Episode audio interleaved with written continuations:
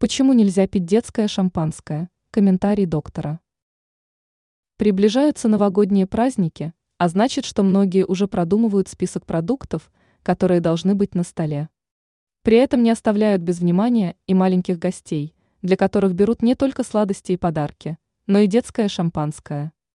Сладкий газированный напиток в яркой бутылке отлично украшает стол. Но врачи рекомендуют все-таки отказаться от такого продукта. Все дело в его составе.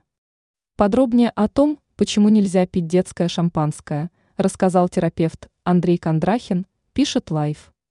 Медик подчеркнул, что напиток высококалорийный. Также в нем много газов, которые приводят к тому, что повышается углекислота и может вызвать заболевание желудка, гастрит, обострение язвы. Кроме этого, детское шампанское повышает сахар в крови. Для диабетиков Такое угощение может стать настоящим ядом.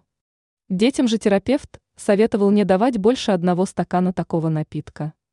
Куда лучше заменить его на более полезное.